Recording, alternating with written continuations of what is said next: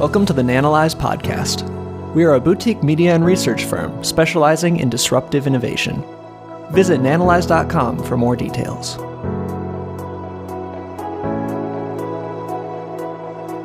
Social security and retirement are the topics of today's presentation.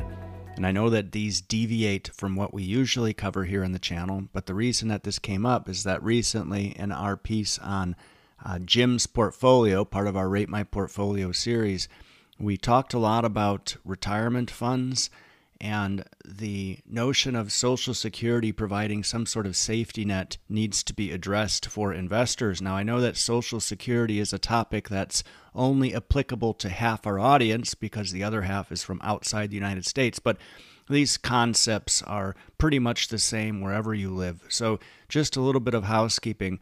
What we do here at Nanalyze, we help people become better investors through risk management. And the reason that we do that is because it helps others make money. And when they do that, they become your best customers. It also feels good to help other people.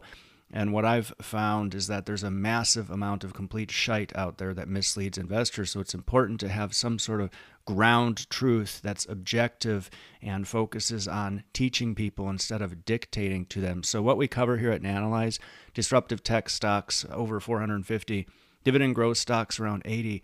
Stocks are paying subscribers suggest that's polls based. We also look at popular stocks and bad ideas. But this piece would be part of the general investing knowledge pieces that we publish. Now, the usual caveats apply. This isn't financial advice, it's not tax advice, nor is it retirement advice. These are objective thoughts from a middle aged American who thinks about the same things that you do. We teach you how to get better at making investment decisions, but you ultimately make them because you need to take ownership over your financial future. And people often ask the question, you know, why do those who drive Bentleys to their financial advisor's office take advice from someone who rode the train into work. Well, uh, that was answered in a piece we did a while ago, and I think this sums it up. They need to be assured by seeing Alistair's sophistication, his Rolex, his Ferragamo tie.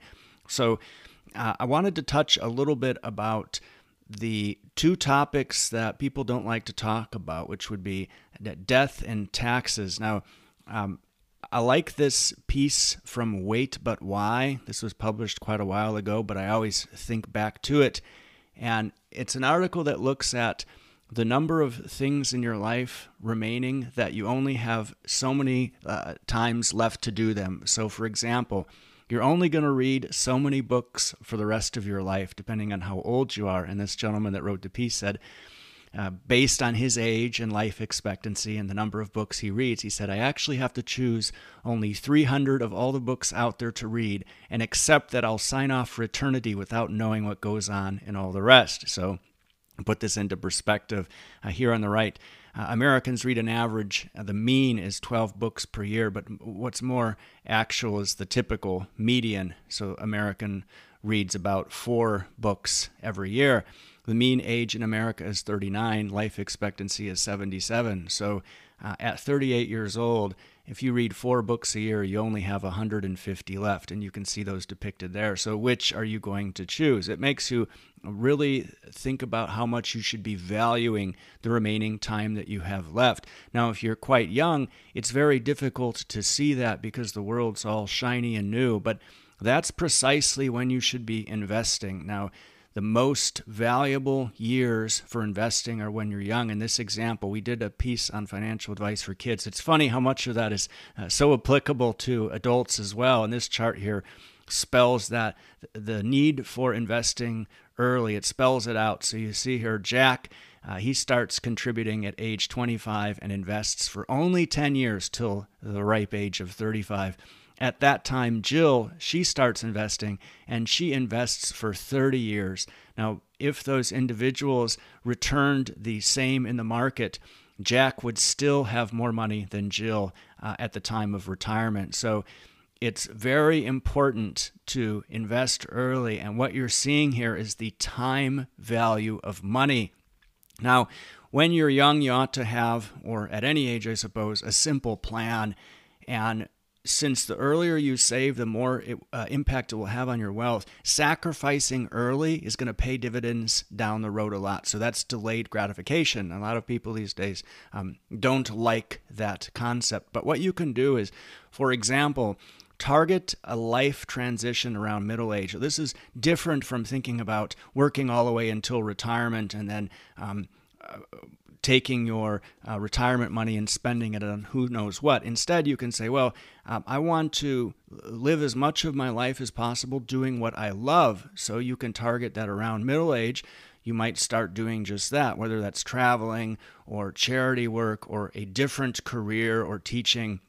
If your plan involves generating income at middle age, so that would be if you um, transitioned into doing something else, then you would want to delay retirement for as long as possible because you're doing what you love, right? You're not at some job that you hate.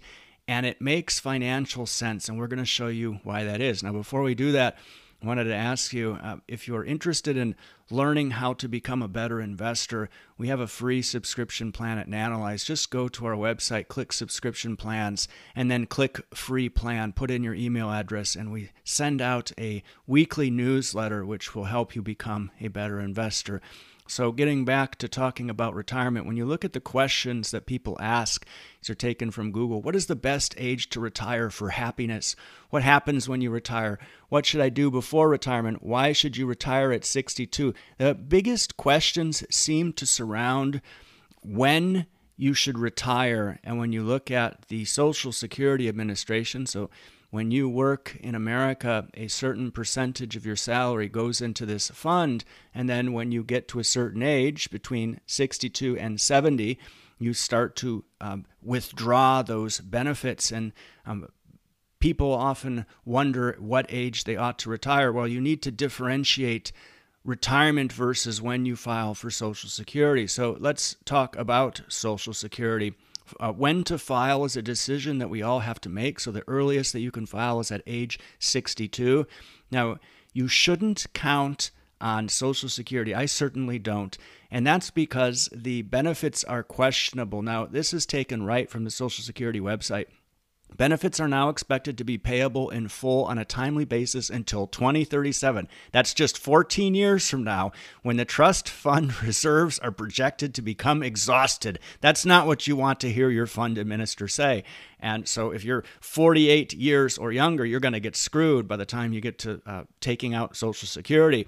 Now, at the point where the reserves are used up, this is from the horse's mouth. They say that continuing taxes are expected to be enough to pay 76% of scheduled benefits. And who knows what that number is going to change to in the future. But what you can do, I don't know if uh, most Americans know this you can go to this URL, the Social Security website, and check at any time how much you're going to receive, and they'll tell you. And then just multiply that if you're 48 or younger by 0.76, and then you'll see how much that is. Now, a big decision that needs to be made is what age to file for Social Security. Now, you can do that earliest at age 62, but what they do if you do that based on this schedule, so let's assume that uh, you're, uh, you were born in 1960 or later. So that's the majority of people that are watching this. Um, so if you file for those benefits at age 62, they're going to give you 70%. So if your benefit was $1,000, you would get $700 instead. And then going over time, there's a cost of living increase. But the later that you wait to file, the more that they're going to give you. And if you wait until the target date to retire, which is age 67. You can see that here. Then, if you continue waiting beyond that, they give you a premium. You see that here. If you wait until age 70, you actually get 124% of those benefits. Now, the question is what age to file for Social Security? Would you take benefits five years early at a discount? Now, how many of you know and you can answer that just based you know intuitively but how many of you know what the correct answer is? Now the pros intuitively would be take it while you can right? Start spending as soon as possible because the end is approaching and the, the money's being depleted. It seems like the fund can't manage to pay out 100% so i should take it while i can. The cons are that Five years goes by in a flash. So paying 30% discount, that's just way too much. Every year you wait is one more year of savings or not. um, think it through. So, first of all, if you're generating income doing something you love and you get to the age of 62, do that as long as possible because that's income. That's a that's a very uh, simple answer to that question. You continue to generate that income and you don't take from Social Security because you're when you choose to do that, then you stop generating income and then you're losing that. So you would always want to generate income for as long as you could and then also get the added bonus of that income from Social Security increasing the longer you wait. However, if you're not generating income and you get to age 62, you should probably take those benefits. And here's why. Now, everybody ought to learn how to do this. And when I studied in B school, uh, we did this stuff constantly and it's the net present value of future cash flows. So it looks complicated and it's not. It's really simple and it's really cool. So let's say you were going to install rooftop solar and that would cost you $20,000, but then you would receive these cash flows from it for five years only. So for year one, $5,000, year two, 6000 year three, 8000 year four, 7000 year five, 4000 You see these variable amounts. What you can then do is figure out how much that money is worth today based on interest rates. And you see where they've done that here. They've taken each amount and divided it by one plus the interest rate. And then for every year that you go forward, you simply square it by that number. So you can see how that, these equations work. Then you get the present value of these future cash flows. So if interest rates were 8%, and somebody was going to give you $4,000 five years from now, that's actually worth $2,722. So at interest rates at 0%, then you would receive $30,000 for that $20,000 investment. But let's say interest rates are at 8%, which is given in this example. Well, the sum, the present value of those future cash flows is actually $23,992. It's a lot less, but it's still more than your investment. So, of course, you would proceed with this project. This is a basic stuff, the basic calculations that you do to um, figure out whether or not you do projects and uh, all kinds of scenarios. Now, let's get back to Social Security. So, assuming you don't have an income, the higher interest rates are, the more appealing it is for you to take the money now. if interest rates are low, then waiting might make more sense. And we've put together three examples here. On the left, you see 2% interest. So it's unlikely that, uh, um, well, who knows what's likely or not, but uh, 2% interest is pretty low, all right? So if you found yourself in that scenario, then you would want to wait if you thought you were going to live to at least 81. However, life expectancy in the United States is 77 years old. So if you were going to base your decision on that, then you would want to take that money as early as possible, even though it's discounted by 30%. Now, you see, as interest rates go up, let's say they were double that 4% interest rates, you'd have to live at least until 84 to start making more money from taking those payments later. So you can do these. Uh, calculations yourself using the example that I showed you and start to make an educated and understandable decision about when you want to take that money. But generally speaking, based on life expectancy and the likelihood of interest rates being uh, not being below 2%, you'd probably want to take the money as early as possible. Now, what about Roths and IRAs? Well, at a certain age, you're required to start withdrawing money. It's 72 years old for 401ks and IRAs. So these are um, retirement plans for Americans that are usually sponsored by employers. Now, if you're invested in volatile assets, because you're required to start withdrawing at a particular age, you better hope you're not in a trough at age 72. And this is just another reason why you should keep safe assets in retirement accounts.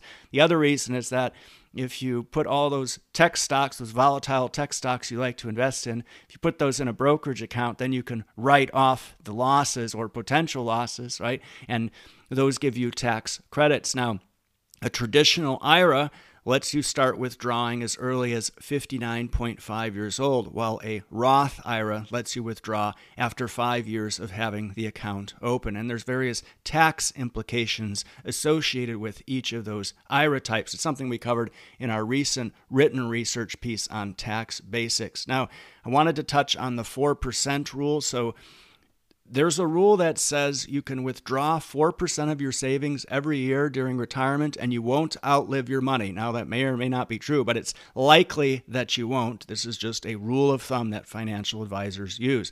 Now, we've put together an example here just to show. Um, just to give you a metric to kind of gauge how much you've saved and whether or not that's impactful or not. So let's take an annual income of $100,000 gross. Now, if you've saved up $500,000, that's five times your earnings or your income. The 4% rule means that based on that amount, you'd be getting $20,000 a year or 20% of your salary. That's quite low. But if you saved 10 times your earnings, so a million dollars, then the 4% rule means you're getting $40,000 a year or 40% of your salary. That starts to become more meaningful. So, and remember, when you retire, you're also going to need a lot less money because you're not spending so much. So saving 13 times your salary is going to give you half your current income. So that's a good target to have. And what most Americans don't realize is that if they're willing to use geographical arbitrage and live in um, some some of the more interesting places on this planet, uh, you can easily live on $1,000 a month. And that's a whole nother conversation. But just to conclude, death and taxes are the only certain things in life, and you shouldn't count on Social Security as retirement income. And based on the calculations that we've looked at today, uh, retiring early seems to be the best option. At age 62, based on uh, life expectancy in the United States, you have 15 years of life left. Though government actuaries believe this number is higher, which is good because uh, life expectancy is increasing based on technical, technological advancements. But don't follow some template to your grave. You know, customize your plan based on what you want to get out of life. And don't worry so much. So I see a lot of people that say, I hope I'm doing it right. Maybe that's one of the reasons that they feel confident in entrusting their financial future in the hands of a financial advisor who took the train into work. Um, if you understand how investing works, the very basics, you can keep those people honest and at least feel more comfortable that you've taken some ownership over your financial future. Now, I'm going to put up another video here that you might want to watch. Before you click that, please click the Nanalyze logo on the right, subscribe to our channel. Thanks so much for taking the time to watch this today.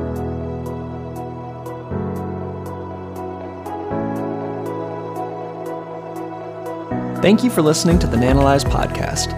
If you found this information useful, please share this episode with a friend.